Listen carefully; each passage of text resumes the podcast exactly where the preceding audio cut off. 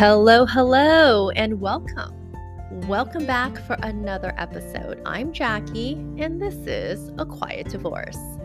So, in the previous episode, I mentioned that this episode was going to be about the 80 20 rule.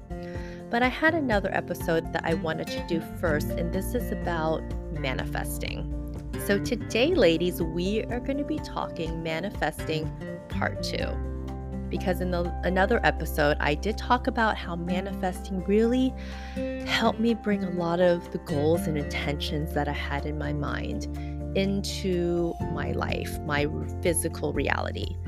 And I definitely used some of the more, I guess, traditional methods of, let's say, journaling journaling my intentions, all the things that I wanted presently in my life, and I definitely found it helpful. I mean, I love writing things down, to do lists, because I just like checking things off. And I feel like if I put pen to paper and I write things down, then it just becomes more within reach, I guess. So I also took on the method of kind of creating a vision board. And that really did help me and added another layer of intention, thought from a more visual perspective. You know, now I can clearly see everything that I want, what I wanted to achieve, the things I wanted in my life.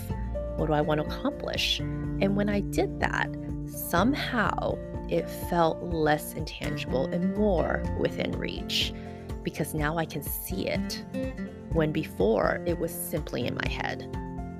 So today, we are joined by Manj, a relationship and transformation coach who specializes in relationships and divorce. And he is here today to give us a very, very interesting perspective on manifesting and a new way to improve your you know state of mind and how to achieve what is very very possible and here he is.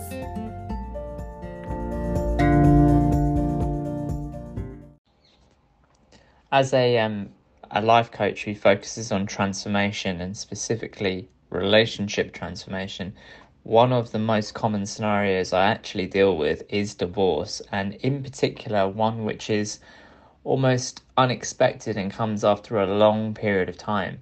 So I worked with multiple people who've been in 20, 30 year marriages and they've suddenly ended because one person has either cheated or decided that it's no longer for them. So they've been through a shift. And what inevitably happens is it leaves the other person feeling as though almost shocked and unable to really understand or reconcile what's happened. So there's this period of time where they really end up kind of going that into ashes in a sense and then having to rise out of them like that phoenix analogy we like to use a lot. And one of the things we notice as well is that in terms of dealing with it the first thing is to actually gain that sense of closure by creating it yourself. Because when you're waiting for closure from the other person it's often like you're waiting for a train that's never coming. And that actually triggers some things in the brain where because we've got an open loop, we can't stop thinking about it and we're really waiting to hear what makes sense to us.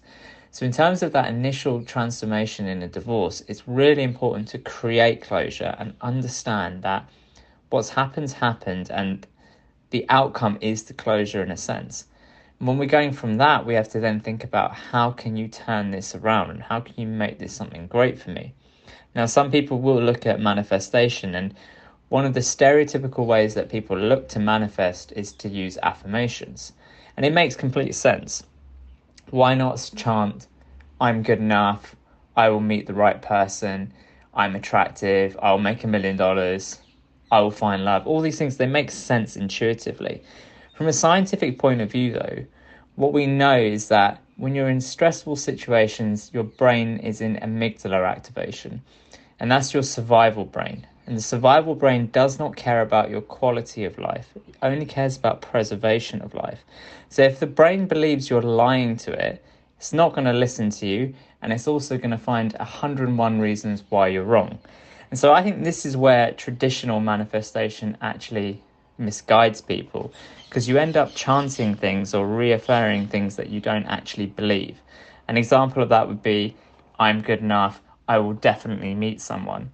It's a lie because there's a certainty certainty to it that you don't actually know can be achieved.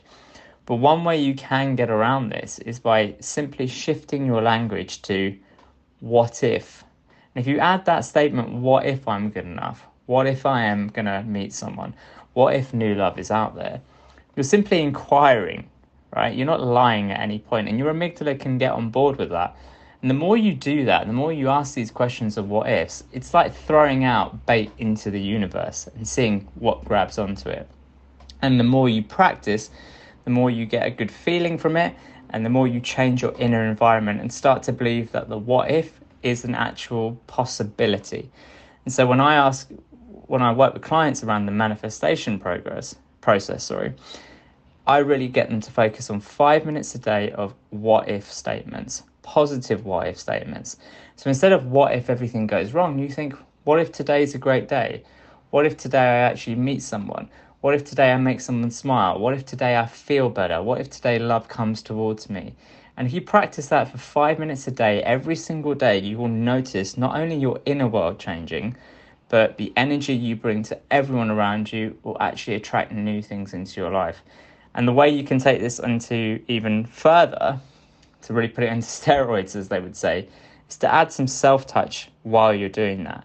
So even just rubbing your hands together or rubbing your shoulders or lightly touching your face, what we would call havening in my world, will actually generate oxytocin, dopamine, positive hormones, and actually suppress cortisol. And what that's allowing you to do is to feel even better while you make the statements, down regulate your amygdala, up regulate your prefrontal cortex, which is where your intelligence is, just leave you feeling better. And it becomes an anchor like Pavlov's dogs, right? The more you do it, the better you feel, the more you're going to attract what you want. So that's my best advice on how you can use the manifestation progress and process. And I think it's a lot better than just going to blanket statements, which you basically don't believe at that point. It's hard for you to believe. So just simple changes of using that what if statement and adding the touch can really make a huge difference. Hello and welcome back. Thank you so, so much, Manj, for the amazing advice and just your methods on how to manifest a better, more intentional kind of outcome and do it in a more intentional way. And the what ifs and all the possibilities of what could happen, what can be, and what will be. So let's end this episode with kind of a call to action. What if I had a day with positive energy and a pay it forward type of energy? How can I pay it forward today? On that note, thank you so, so much again for tuning in, and I hope you found this episode interesting and helpful. We will be back next week with a new episode. Meet you back here next Friday. So until then, bye for now.